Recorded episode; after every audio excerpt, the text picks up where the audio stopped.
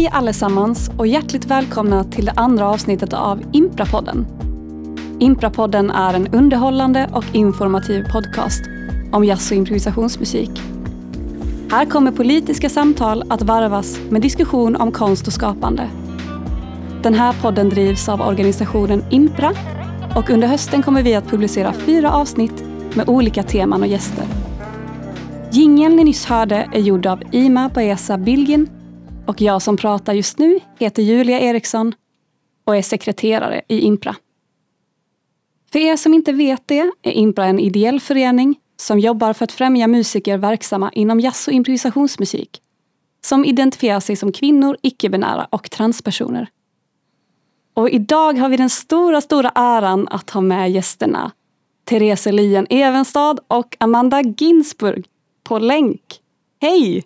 Hej! Hej! Hur mår ni? Bra! Bra! Jättebra. Ja, det är roligt att bli inbjuden till denna podcast. Så roligt att ha med er. Eh, var, var befinner ni er just nu? Ja, men jag kan köra. Eh, Jag befinner mig i Göteborg. Och det är blå himmel och sol, så det är jättehärligt här. Och jag har ju bott här senaste året. Wow.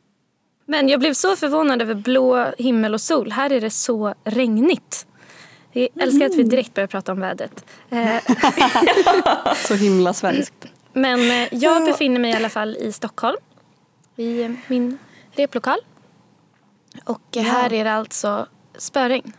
Eller det var det senast jag var ute i alla fall. Jag vet inte nu. Jag kommer faktiskt inte ihåg vad det var för väder här. Jag cyklade till Musikhögskolan i Malmö där jag sitter och spelar in just nu. Och eh, jag minns inte. Då kan Det det, regnade i alla fall inte. exakt, det kan inte varit så hemskt. Nej, exakt. Då hade jag reagerat starkare. Det är lite speciellt det här med att vi eh, inte ses och eh, två av oss har aldrig träffats förr heller. En poddinspelning i pandemins tecken. Men skulle ni vilja presentera er lite grann? Om Amanda, om du börjar. Vem är du? Ja, jag är sångerska och låtskrivare. Ehm, från Stockholm. Jag är 30 år gammal. Ja, jag vet inte vem jag ska säga. Ska jag vara mer långrandig? Du eh, har ju också en funktion i Impras styrelse just nu. Ja, Jag vill nämna något om det. ja men jag är också vice ordförande i Impras styrelse. Och har varit med i Impra, eh, alltså i styrelsen i ehm, ja, två och ett halvt år ungefär tror jag. Så det känns ju väldigt sådär, eh, vad ska man säga, hedrande att få vara med i Impras egen podd. Ehm, Men vad innebär det att vara vice ordförande då? Ja men egentligen så är det väl liksom att eh, när ordinarie ordförande Agnes Persson inte kan närvara så ska jag eh, liksom kliva in på hennes plats. Eh, men sen innebär det väl att stötta, stötta henne också. Eh, I övrigt så känner jag mig verkligen bara som en del av styrelsen som liksom ska försöka driva vår vision framåt. Det är väldigt roligt. Det är mycket som, som har hänt i Impra i, i år. Det är så kul att vara med, verkligen. Du då Therese, vem är du? Ja, jag eh, är ju då en violinist och låtskrivare. Jag är norsk men också lite svensk. jag flyttade från eh, Norge när jag var 11 till Sverige. Och jag eh, ja, är nyfiken på vad livet har att erbjuda. Helt enkelt. Härligt. Mm. Och du, du har också en eh, relation till Impra på något vis. Du har också varit i styrelsen. Ja, precis. Eh, Jag var med i den. Jag tror det var från 2015 till 2017. Och då var jag då eh, ledamot.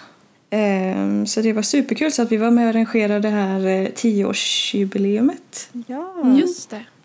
Super, superkul att ha er båda med här. Det ska bli tack. jättekul att få veta mer om er. Det blir spännande. Ja, men idag ska vi prata lite om att eh, tolka jazztradition.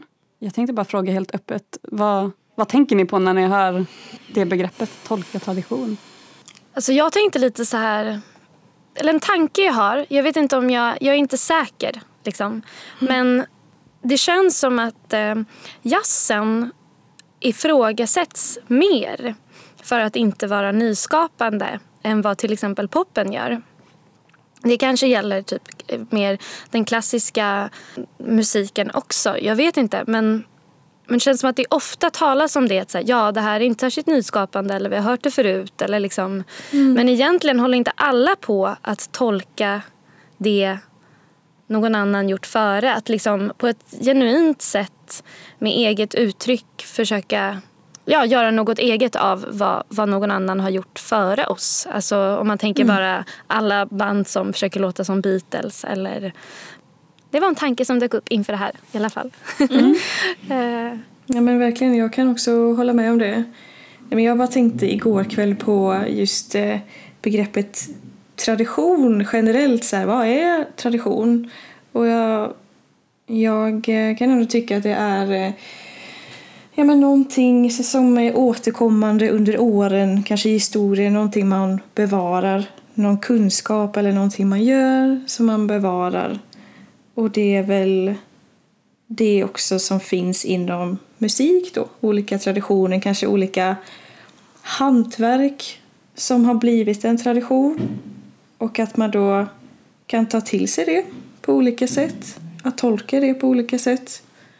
Det är också så här någon slags gemensam, eh, någon slags kollektiv erfarenhet av någonting eh, som skapar mm. en tradition.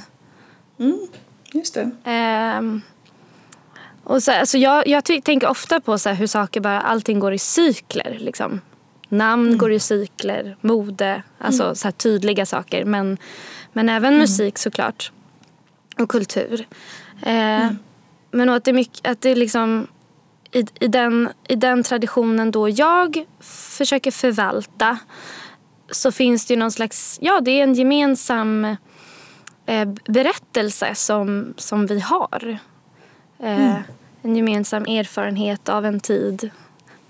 Mm. Ni vet när den inte riktigt tänkt färdigt men, men mm. och är lite osäker fortfarande. Men det måste man ju få vara. Mm.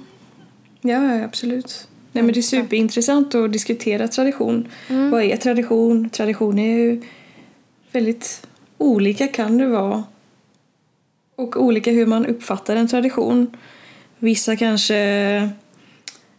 älskar den och andra hatar den.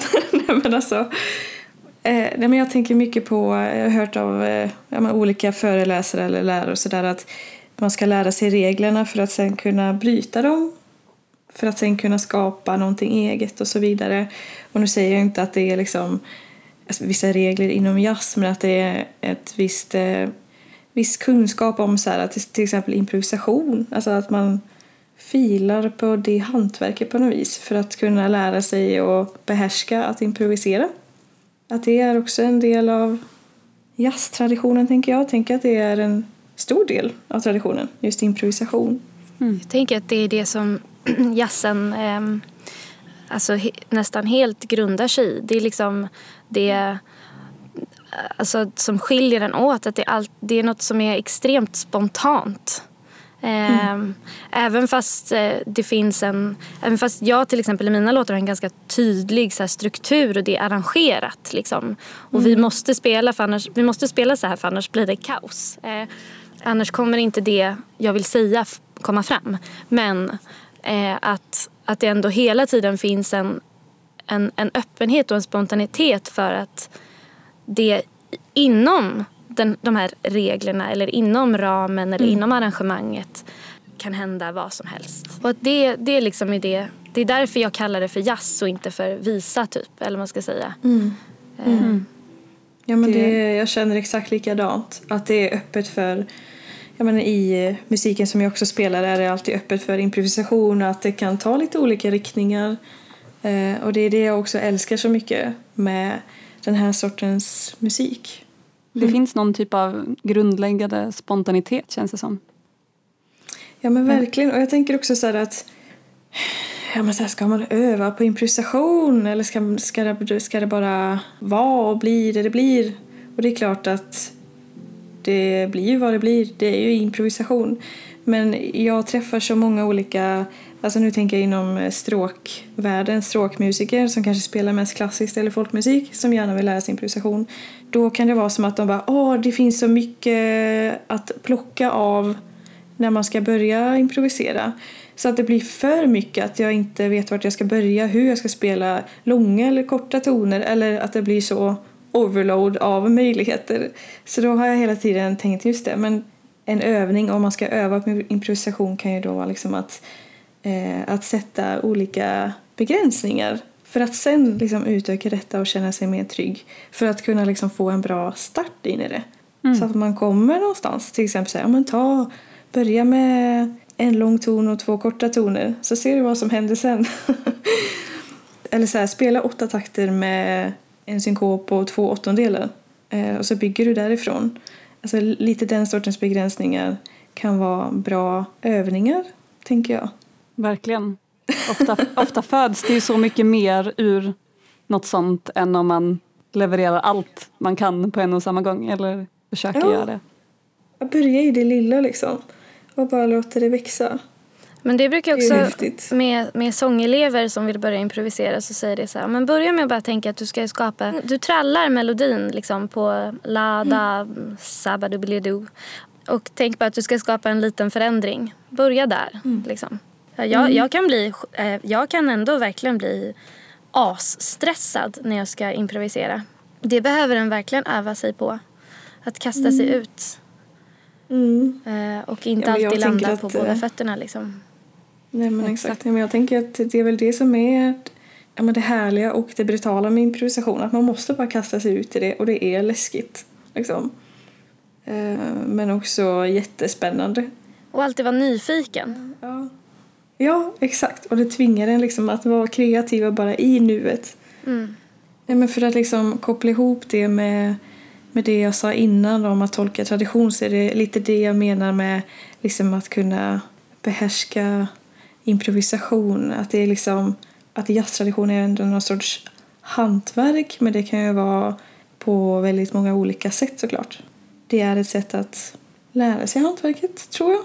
Men, och jag tycker också att eh, ibland eh, om man tänker sig tradition, om man tänker att, eh, att tolka tradition eh, om man tar så här jazzstandard så spelar liksom The American Songbook. Mm. Det är ju verkligen att förvalta en tradition. Och kan ibland anklagas då för att så här, ja men det här har vi hört förut. Men jag mm. tänker och har pratat en del med andra om det, att så här, men vad är det som krävs för att göra det riktigt bra?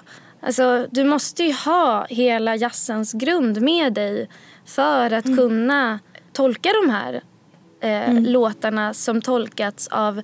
Alltså det är så många som har sjungit dem före så att liksom... Ja.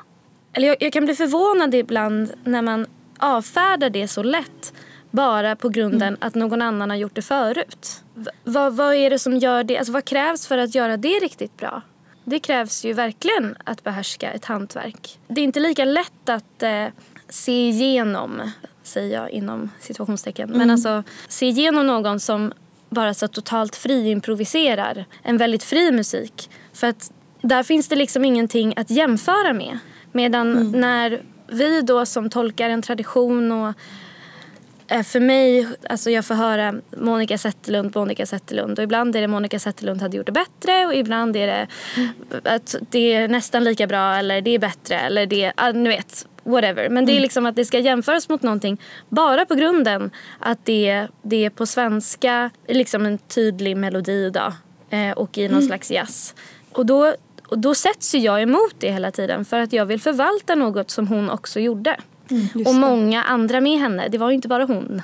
Och, och vad krävs för att kunna göra det då? Ja, det... det är superintressant. Jag tror det hänger ihop lite med det du pratade om i början där att eh, här är det så stort fokus på att vara nyskapande hela tiden.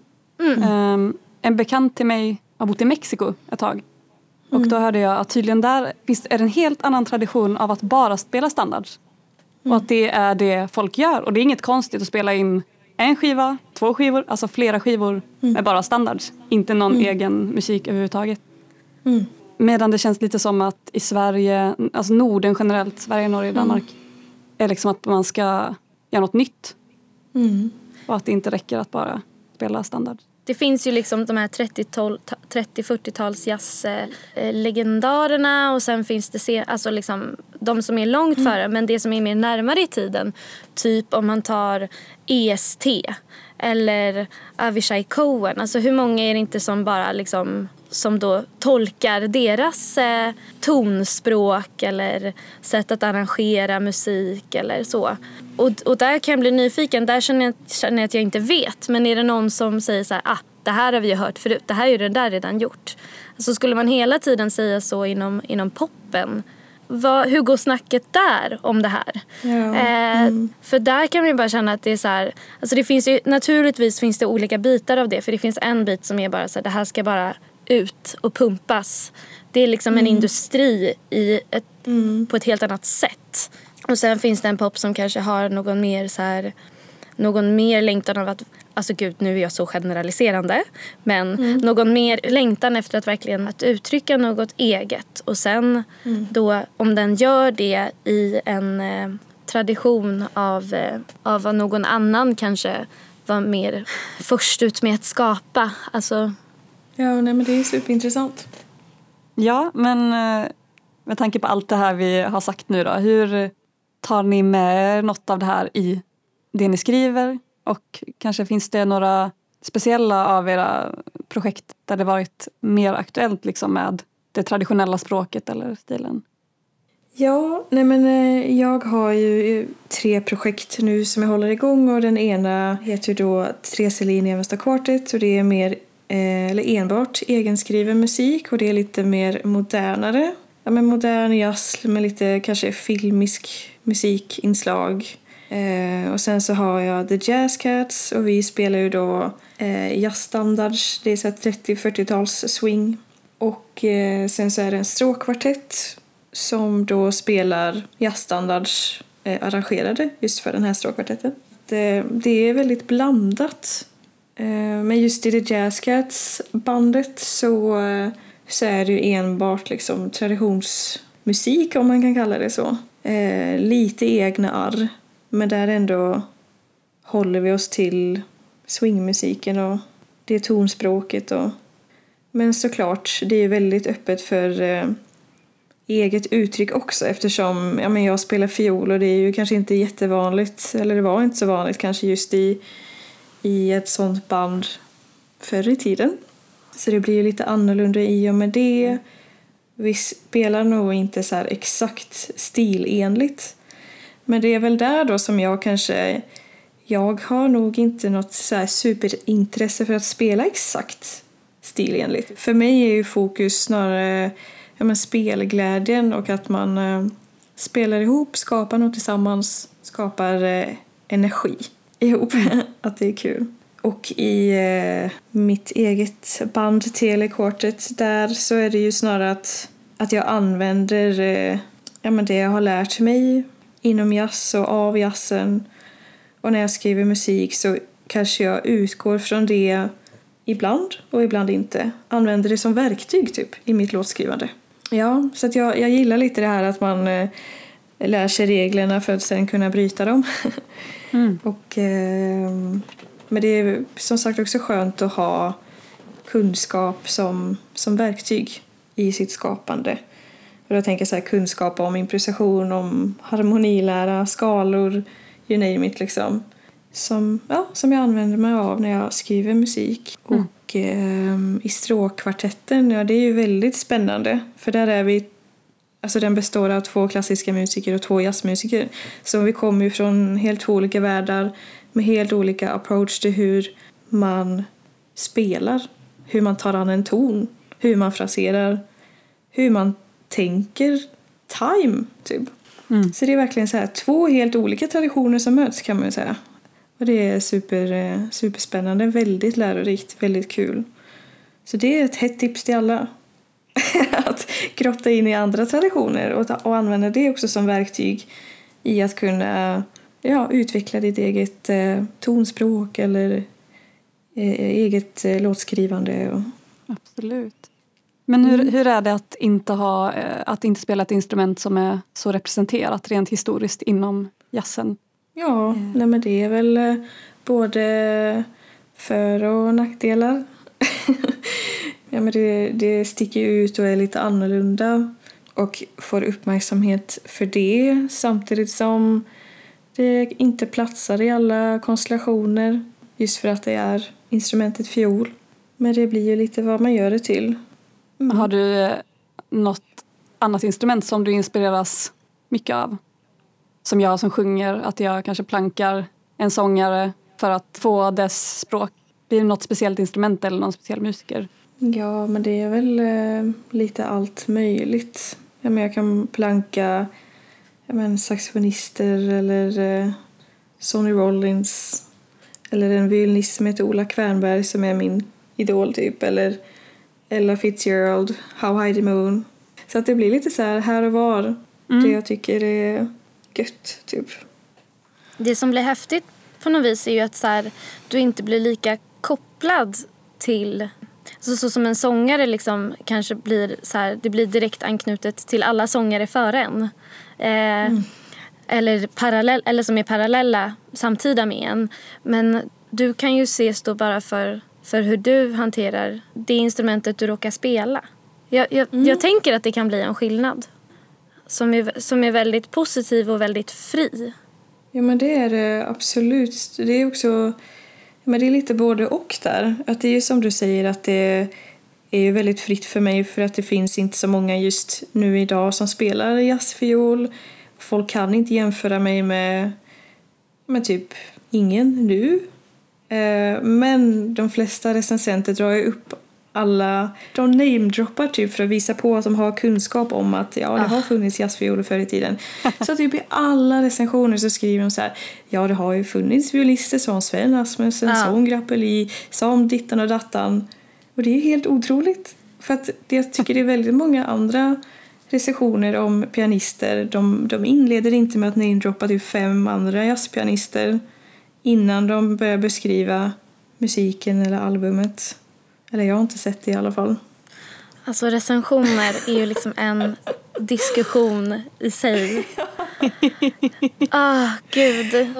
Det är jättekul eh, när det, när det känns som att någon har eh, eh, ansträngt sig. Men oftast så tycker jag att det, alltså gud, det här kanske inte ska komma med. Men oftast tycker jag att det bara är ett så konstateranden av olika tempon. eh, sen så kommer en vals och sen kommer det en femtakt. Eh, Den kanske man kan dansa en samba till. Eh, mm. Var det någon som skrev en gång? Okej, vi, ska inte, vi tar inte med det. Snälla ta inte med det. det här, För sen det här kommer det, sen vi marknadsföra podden med. Eh, exakt. men, men alltså det är, det är också så här, ja men Alltså ibland kan jag också fråga mig så här, varför recenserar du det här? Det är inte en musik som du verkar vara intresserad av överhuvudtaget. Mm. Alltså, så att du kan inte, du är så bländad av alla dina åsikter om stilen du kan liksom inte avgöra om det är bra eller inte för att du tycker att det är tråkigt. Alltså, mm. det, du tycker att allt är tråkigt. Medan andra verkligen kan så här, okej okay, nu, ska jag, nu ska jag lyssna, jag ska försöka förstå vad är det de vill göra, vad är det de menar mm. med den här musiken. Mm. Och, hur, och de spelar och texter och allt sånt där. Um, och då, då kan jag ta att det kommer kritik. Alltså för det, det, är, det har vi ju liksom gett oss in i den här leken och det får vi tåla. Mm. Men, men jag har väldigt svårt att ta det när det bara känns som så här, äh, antingen bara personangrepp eller, mm. eller när det känns som att någon jag överhuvudtaget är så ointresserad så att den inte ens bryr sig om att lyssna och försöka förstå vad som, mm. vad som menas. Eh, vad, vad, alltså, när någon säger då till mig att så här, ja, men det är inte nyskapande. Nej, men jag utger mig inte för att göra något helt mm. nytt. Liksom. Ja, jag, har inte, jag har aldrig sagt att jag försöker skapa något helt nytt. Helt nytt. Jag har snarare sagt att jag vill förvalta något och jag hoppas mm. att för att jag är den jag är och att jag vill vara liksom väldigt genuin i mitt uttryck eh, mm. och i mitt språk och ärlig så, så ska det nå igenom och att, och att mm. det då känns som något fräscht. Mm. Liksom. Eh, så då, och då kan jag bli så väldigt, jag, jag blir provocerad liksom. Det är väldigt intressant det här med att recensera musik för jag tänker att ens smak och vad man tycker är ju högst subjektivt.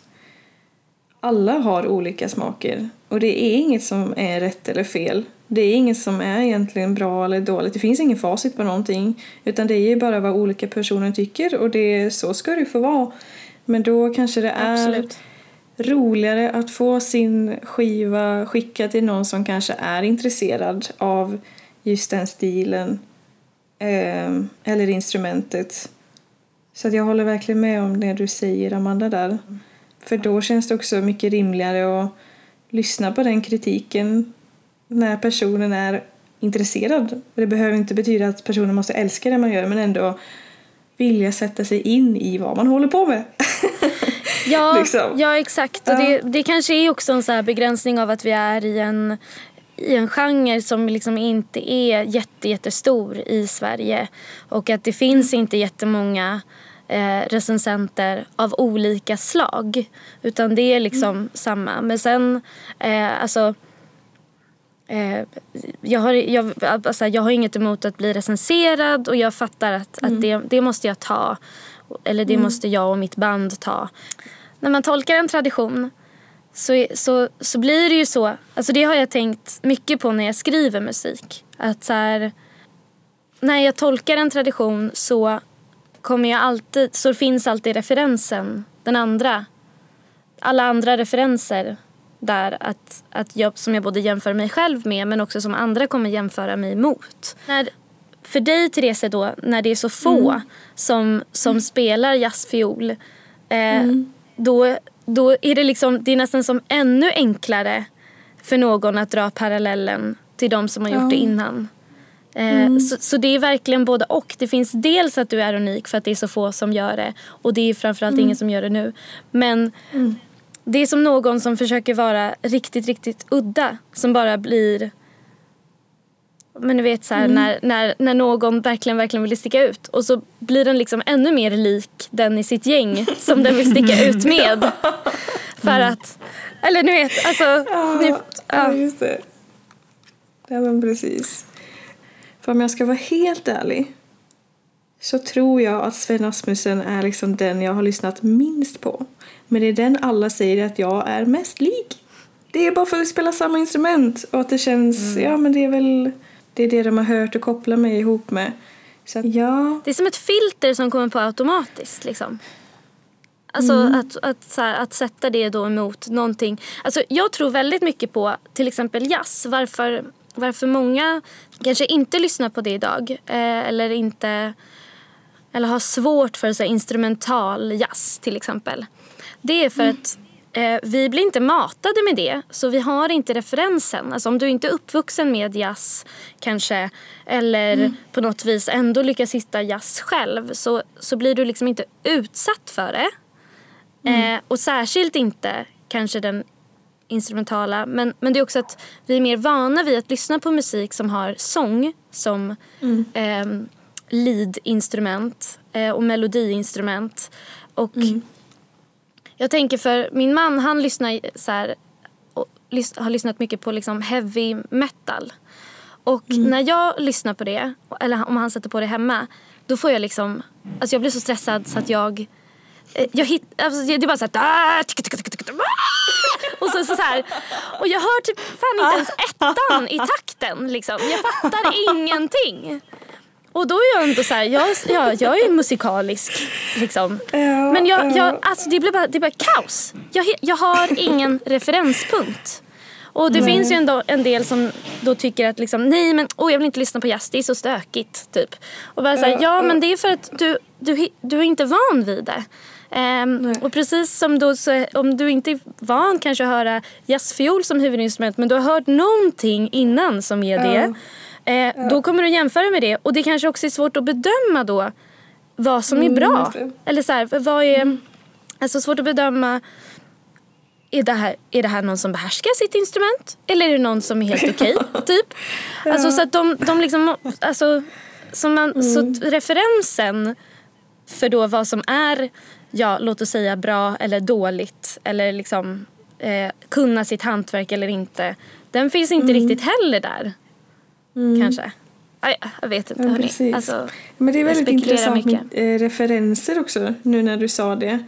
Liksom, eh, det är spännande att tänka på vilka referenser man associerar med jazztradition. Vilka är det som har liksom satt på något sätt standarden för vår tradition? Mm. Liksom stilbilderna.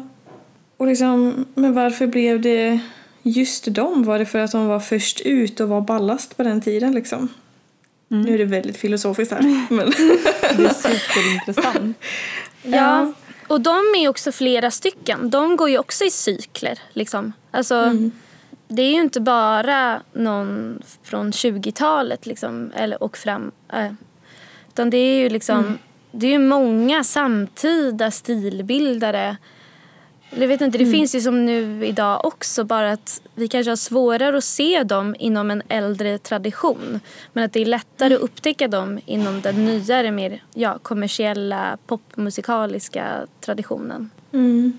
Jag tänker bara så här som house, alltså, eller hela, hela, elek- hela den liksom elektroniska biten. Gud, tant Ginsburg. Nej. Nej men, Nej, men- men alltså jag tror... Ja, liksom när blir musik en tradition? Nej men jag tänker typ som, alltså, som Avicii, om han började ta, han, jag, alltså det här är ju inte något jag har kommit på utan det här är någon som har berättat det här för mig och jag kanske minns allt fel. men att han ändå eh, vad heter det, förde in mer så akustiska instrument i sin musik. Och sen blev det liksom bara, då hängde hela liksom radiomusikbiten på. Och sen så var det så här, gitarr i all housemusik. Eller bara så här, Mumford and Sons, de klappar. Eller vad, vad, de ropar hej i sin låt. Och sen så är det jättemånga som gör det helt plötsligt. Och de har också fått det från någon americana eh, tradition kanske. Eller någon som bara, Ja. en folkmusiktradition finns ju det jättestarkt i. Hur, hur, är, hur är man nyskapande i en tradition som är gammal och som har funnits länge och tolkats länge? Exakt. Den frågan du ställde till mig innan jag svarade om alla mina band.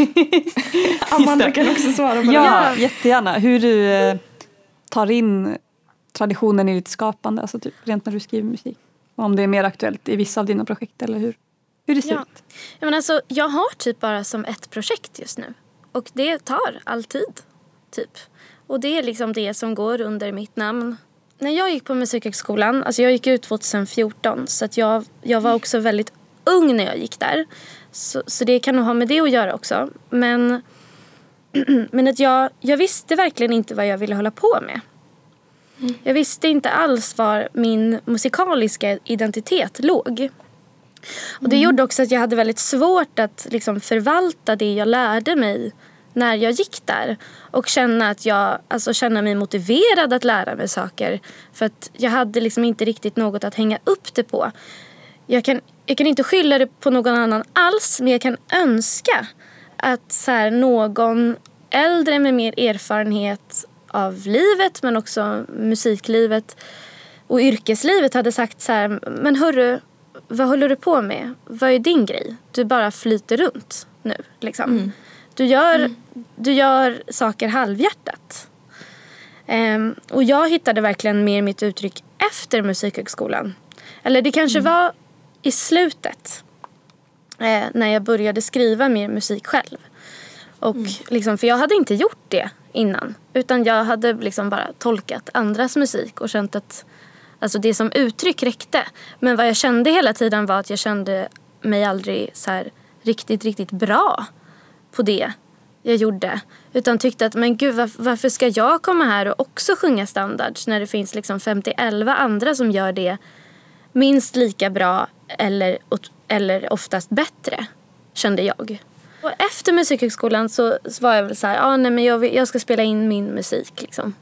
Det som jag hade skrivit. Och sen så gick det ytterligare ett och ett halvt år innan jag verkligen tog tag i det. Eh, Kanske för att jag, jag behövde den tiden att liksom hitta den här motivationen och hitta det egna uttrycket och glädjen i det. Tror jag mycket. Och då liksom när jag höll på att skriva så kände jag att jag behövde själv typ en röd tråd att ge mig själv. För att precis som du sa Therese så jag har liksom inte lyssnat bara på den musiken det ses som att jag tolkar. Eh, eller förvaltar eller vad man ska säga. Nej, men jag lyssnade på väldigt, väldigt många olika stilar och har sjungit väldigt många olika stilar. Och, och när jag skriver är jag inspirerad av väldigt många olika stilar. Och då kände jag liksom att jag behövde, jag, jag behövde begränsa mig själv och sätta någon slags ram och skapa en röd tråd. Och då för att jag mm. kände att så här, men vad, vad, är det jag gör? Men det är ju någon slags så här, det är jazz på svenska och det är lite det här, ja det kanske påminner om det där som den här liksom Hasse Tage, Beppe Wolgers, Monica Zetterlund med många, många fler eh, ändå gjorde.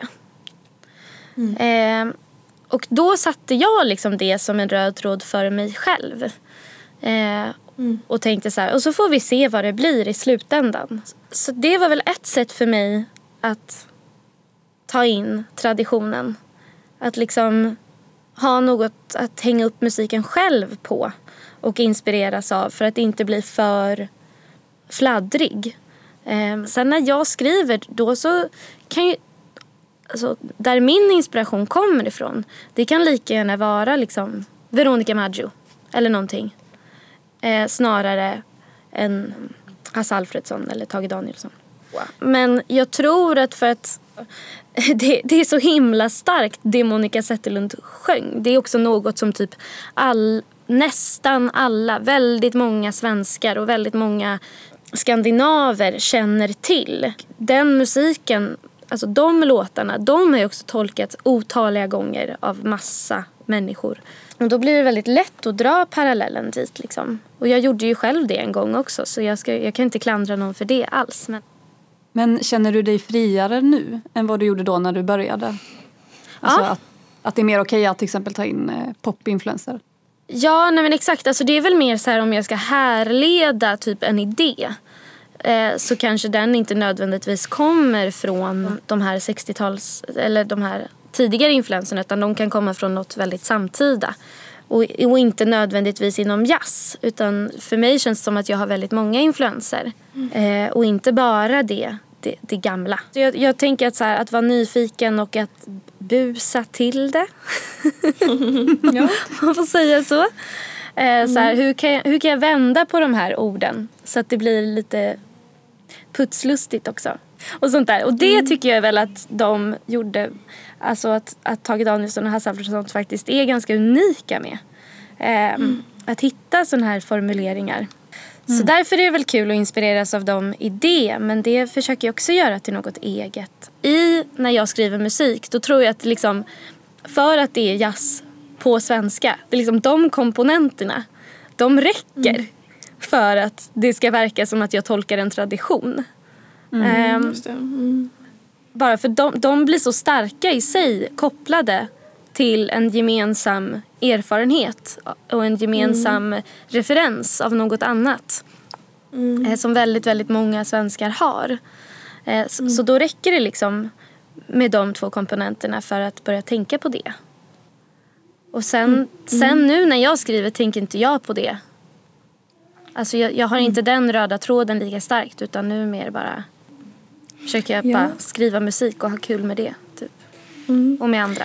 Men så intressant. Men jag bara eh, tänkte på, på en fråga som dök upp i huvudet.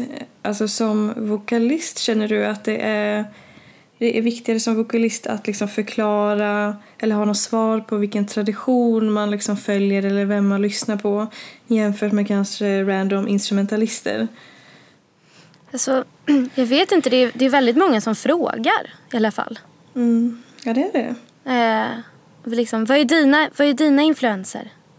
Liksom, så. Mm. Det tycker jag ganska ofta jag får frågan. Jag vet inte. och då är det... Jag får ju all, sällan den frågan. Mm. Ja. Mm. Och då, det tycker jag också är svårt att svara på då i och med att det inte finns, jag har inte det. Alltså, jag kan inte säga det att jag så här, alltså jag har lyssnat så sjukt mycket på den. Jag har lyssnat minst lika mycket på typ på Queen mm. som jag har lyssnat på Billie Holiday. Mm. Men kanske att jag har analyserat, alltså jag har ju sjungit mer med Billie Holiday. Nej, det är, alltså det är inte säkert att det är sant heller. Alltså, ja.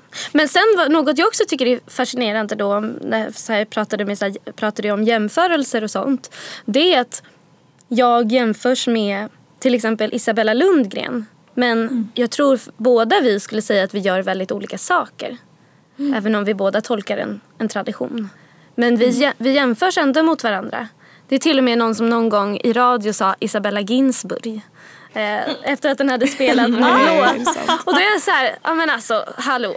Till exempel kanske för att vi är eh, korta, kvinnliga, brunetter. Eller jag vet inte, alltså jag, ibland känns det som att det, det, kan baseras på så lite.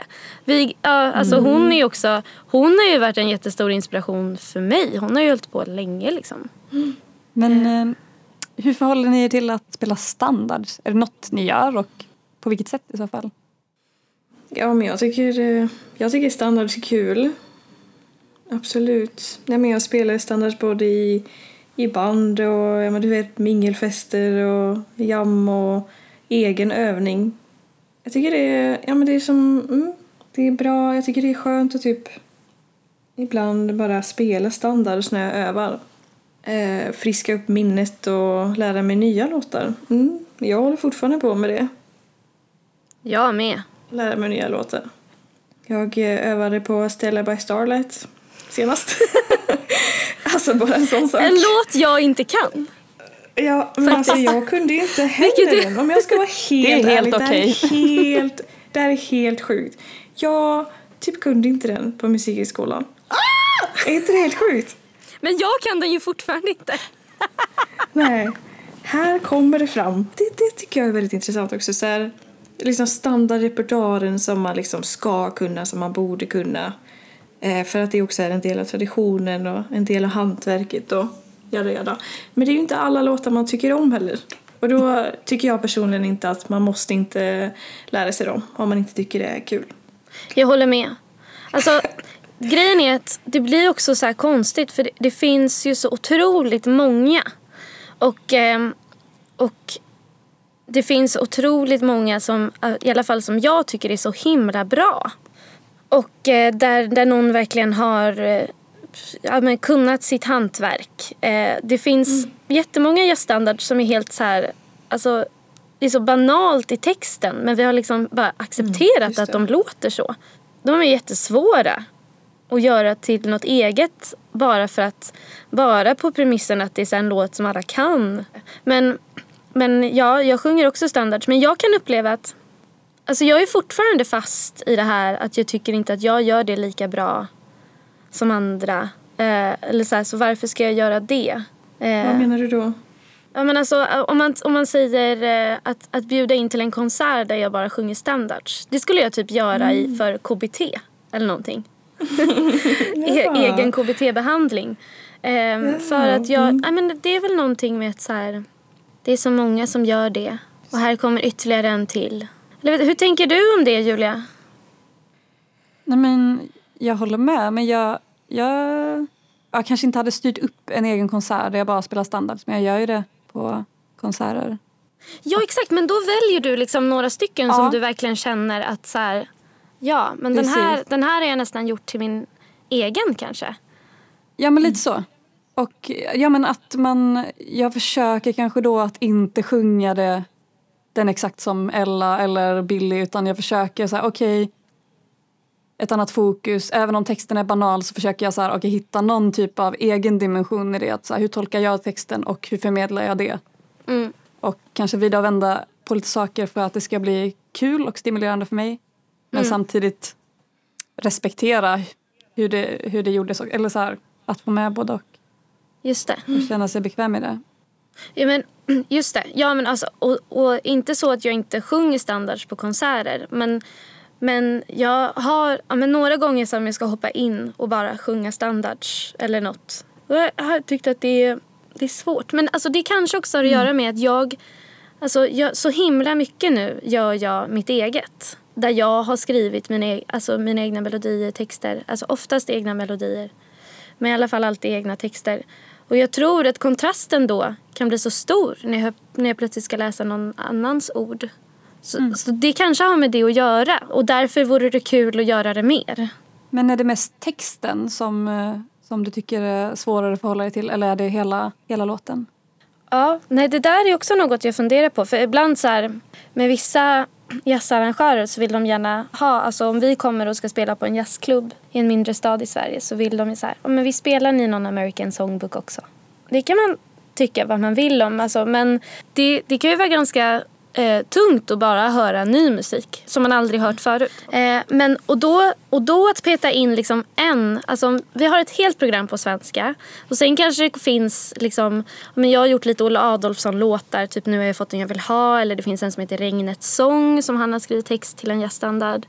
Eh, och sådär. Och så är allting på svenska och sen helt plötsligt ska vi spela en, en jazzstandard för att de vill ha det så petar vi in den där. Och det blir ganska krystat och Mm. oorganiskt. Nej, men jag förstår det. Alltså, verkligen, jag har tänkt väldigt mycket på det där själv också. Ja, men särskilt när jag är ute med tele och spelar egen musik. Det är inte alltid medhårs vi klappar, så att säga. Utan det kan vara väldigt så, oj, rent harmoniskt och så i låtarna. Och att just att det är ny musik. Och jag tänker också att, ja men som du sa där Amanda, att man vill gärna kanske, ny musik kan vara svårt att ta in när man inte har hört det innan. Att man kanske behöver lyssna på det ett par gånger eh, innan det landar, typ. Och ska man då alltid ta med några jazzstandards och blanda in så att det blir liksom en fin balans eller ska man bara skita i det eller jag utforskar det också just nu. Eller hur? Det är fortfarande under, eh, under undersökning. ja. Det känns Ja. som att det kräver ett arbete av att arrangera och få in det. För man vill ju att det ska vara samma stämning. Tänker jag. Mm, Att mm. hänga ihop Ja. med andra. Och just om då någon beställer då kan du spela två standards. Då är det så här, okej. Mm. Antingen bara gör vi det och då kommer det inte kännas kanske så organiskt. Eller så får vi göra ett arbete där vi gör det till vårt. Och det kräver ju så mycket mer. Tänker jag. Mm. Ja, det må- måste också finnas liksom, så att det kan vävas in i konceptet. Det går inte att bara gå upp och jamma på det då, även fast det kanske skulle bli det härligaste. Eh, Men för när allting annat då, som jag sa tidigare så här, i musiken är ganska arrangerat med tydlig start och slut. Och, då känns det konstigt att starta en låt som man inte vet hur man ska sluta. Precis. Och hålla Ja. samma kvalitet. Också, jag tänker, eller som vokalist, att så här, bara att det blir ett annat språk gör, gör ju också att det blir en helt annan känsla automatiskt. Ja, det använder en lite annan röst tror jag. Det kanske är det också att det skapar en distans för mig i programmet. När jag dels har använt mina egna ord hela tiden och på mitt liksom, modersmål. Eh, och sen plötsligt ska jag övergå till någon annans ord på engelska som jag förvisso behärskar väl. Men alltså det är inte mitt, det är inte mitt modersmål uppenbarligen. Ja, men när vi ändå är inne på det, eller att jazzen är på engelska och att den kommer ju ursprungligen från en svart amerikansk tradition. Och eh, som vi alla har tagit till oss långt senare. Ja, hur, hur ställer ni till er att tolka en tradition som man själv inte har någon anknytning till, alltså rent tidsmässigt och platsmässigt från början? Alltså, i, I Sverige är ju jazzen eh, väldigt vit, eh, eller vad man ska säga. Och eh, för att säga det uppenbara, att i Sverige eh, och på många håll utanför Sverige också så har det ju blivit liksom att jazz har blivit något för eh, musikhögskolorna eh, och konservatorierna och ganska homogen grupp av människor. Det är ju något vi måste Alltså verkligen vara ärliga mot oss själva och bara varför är det så? När det verkligen kommer ifrån en helt annan en helt annan värld, liksom en helt annan kultur, en helt annan eh, eh, livsstil. Mm. Eh, eller jag bara tän- tänker så här, alla måste få göra all slags musik. Men något, till exempel en grej som, som jag kan tänka på ibland det är att veta eh, var, ja, men om, om jag nu ska göra, spela en jazzstandard.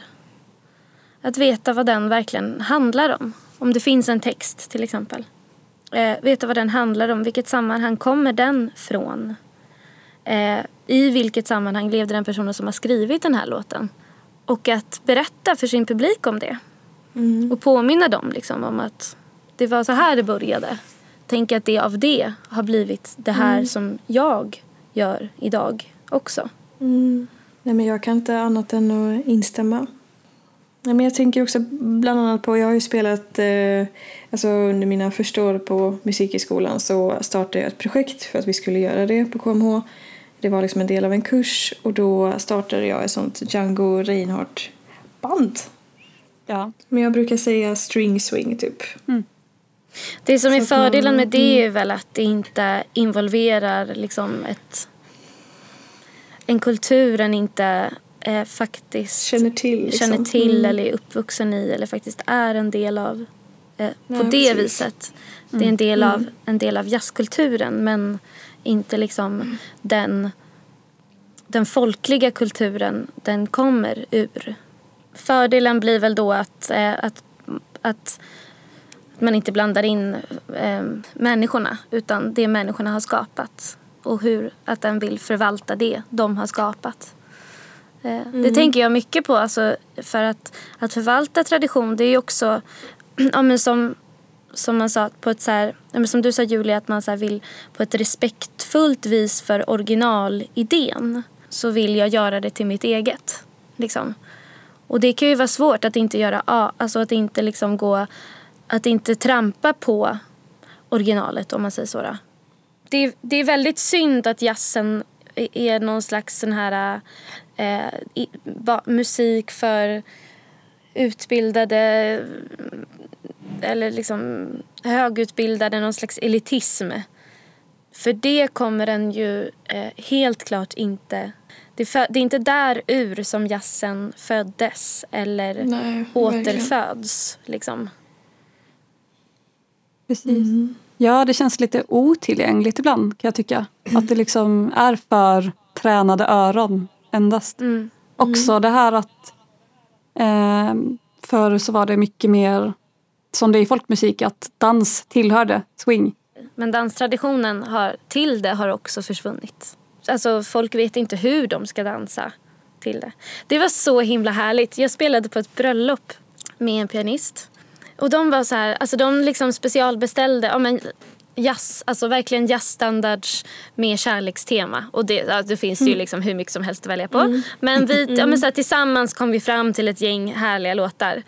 Eh, och hon bara, ja och vi ska dansa. Och jag bara, alltså det är bara sång och piano. Sång och piano kommer låta så här. Det är liksom så begränsat. Vi kommer inte kunna vara ett storband. Men, men, men de var så här, nej, nej, nej, men alltså vi vet. Men ni ska spela det här och det ska vara dans till det här.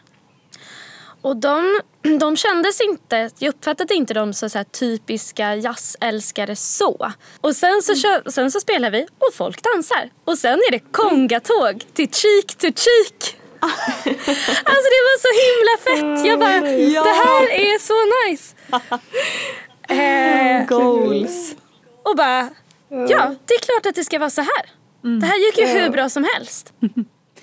Nej men precis, det har liksom blivit att jazz ska vara att man sitter ner tyst.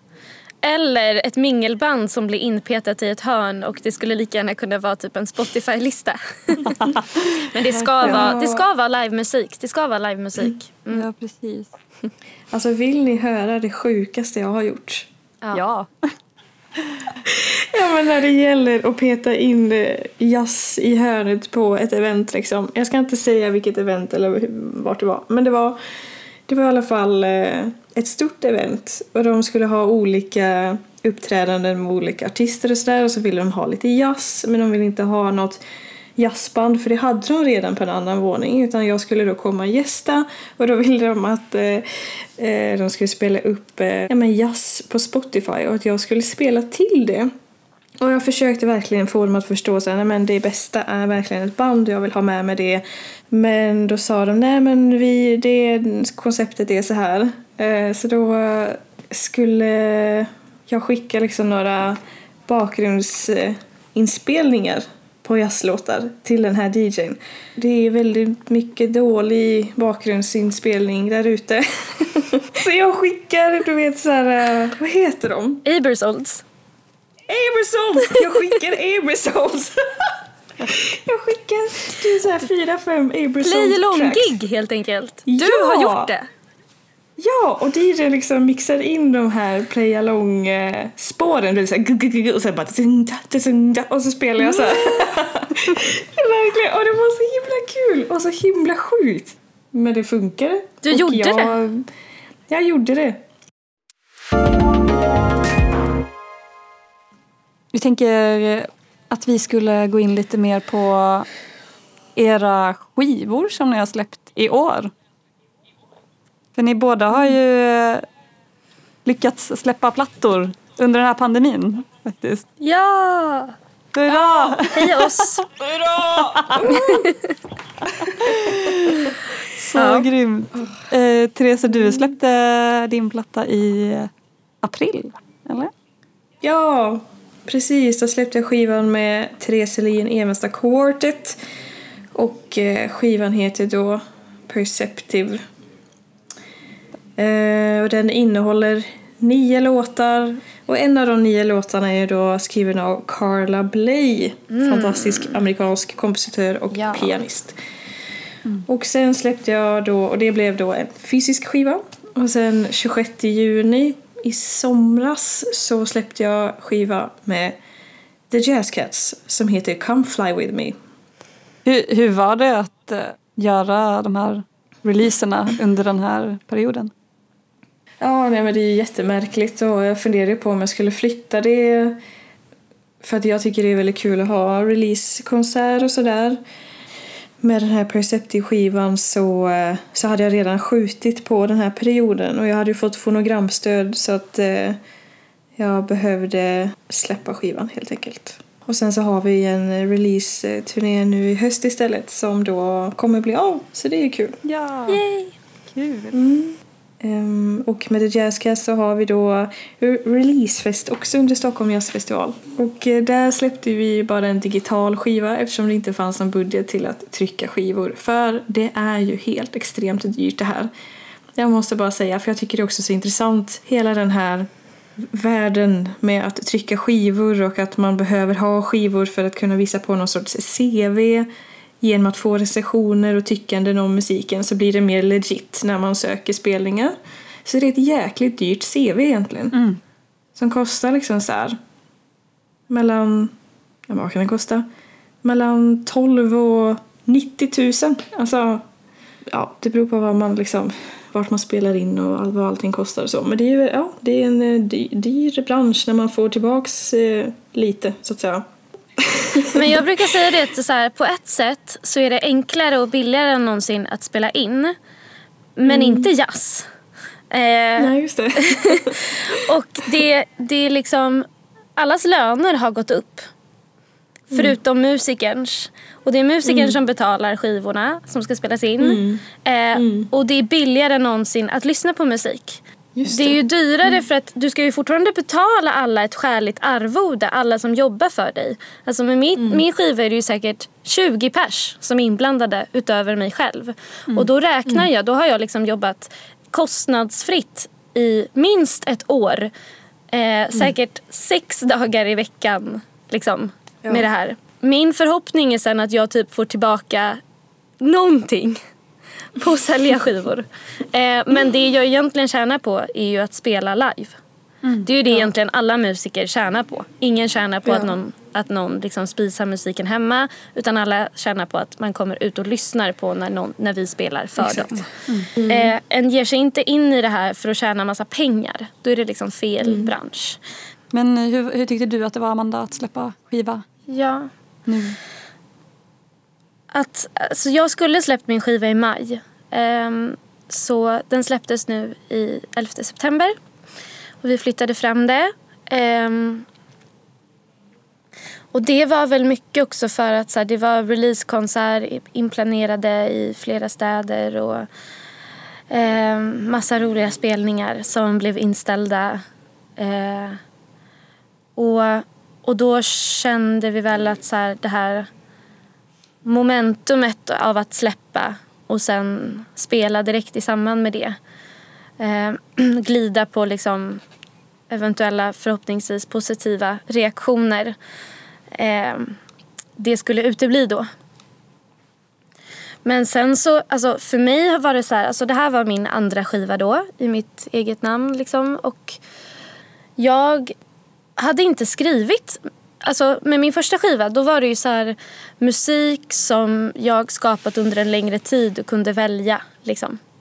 Men nu blev det att jag nästan var på noll.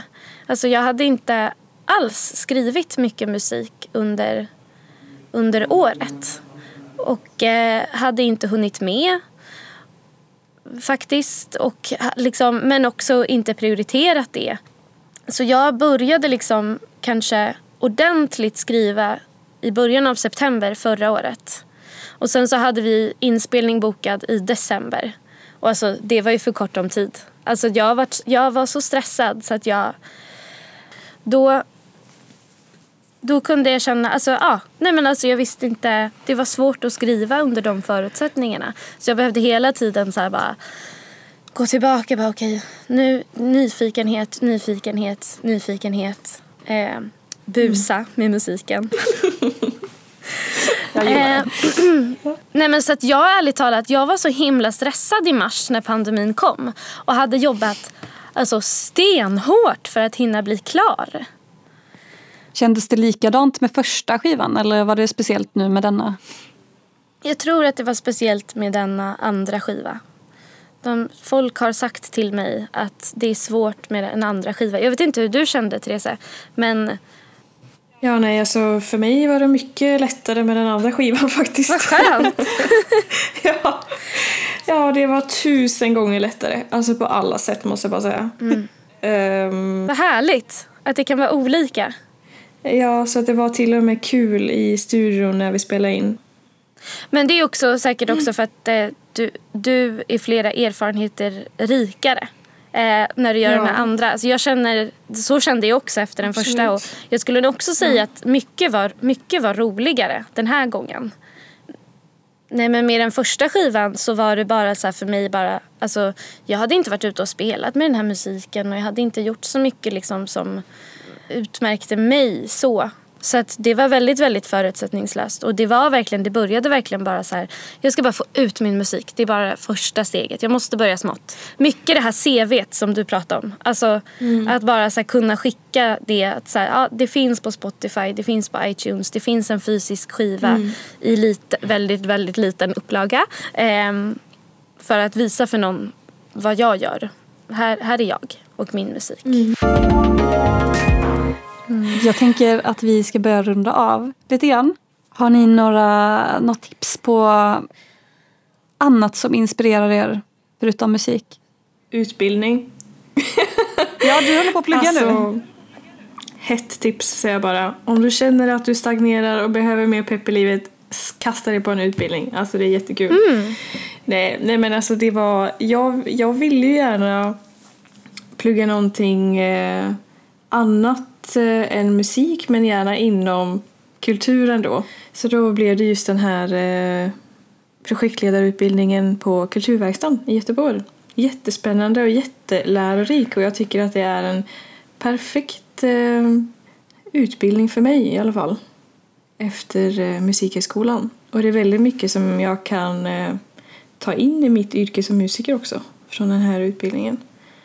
Då satte jag igång och skrev massa låtar så kul hur det funkar ibland. Ja, ja. tips. Ja. Mm. Så utbildning och alltså upplev eh, andra former av eh, konst och kultur. Det inspirerar mig. Mm. Men jag är mycket så här, jag hittar min inspiration mycket i, i vardagen ju. Men när jag hör någon säga något som jag tycker låter lite fint eller, eller någon som tar upp något så här tema i livet som bara just det, ja, det där har jag också tänkt mycket på. Då brukar jag skriva ner det i min telefon. Och sen så när jag ska sätta mig och skriva musik så tar jag fram det där, den där anteckningsappen och letar där. Och blir väldigt inspirerad av det. Men alltså något, alltså jag skulle nästan i och för sig säga min största inspirationskälla och källa för kreativitet är tristess. Um det sista vi ska göra är ett återkommande moment som är fem snabba och eh, du får börja svara Therese. Okej, då kör vi. Morgon eller kväll? Morgon. Amanda, landsbygd eller storstad? Storstad. Kaffe eller te? Te. Julafton eller födelsedag? Julafton. Pulkabacken eller Sandstranden? Pulkabacken! Amanda, frukt eller godis? Frukt. Jag är mer salt än sött. Album eller spellista? Eh, spellista. Vinyl eller CD? Vinyl. Ute eller inne? Ute. Och sista frågan till Amanda. Skräckfilm eller Disneyfilm? Disney. Ja. ja. Okej, hörni. Då återstår bara för mig att tacka så mycket för att ni ville vara med. Det har varit eh, jättekul att höra er, era reflektioner. Hoppas ni har haft det bra. Ja, det har varit Ja. jättelyxigt att få sitta och prata så här länge om saker och tänk, prata klart och tänka hela tanken typ. Ja, nej men tack. Jättekul att få vara med verkligen och kul att prata med er också. Jättekul, verkligen. Så härligt och lyxigt. Tusen, tusen tack.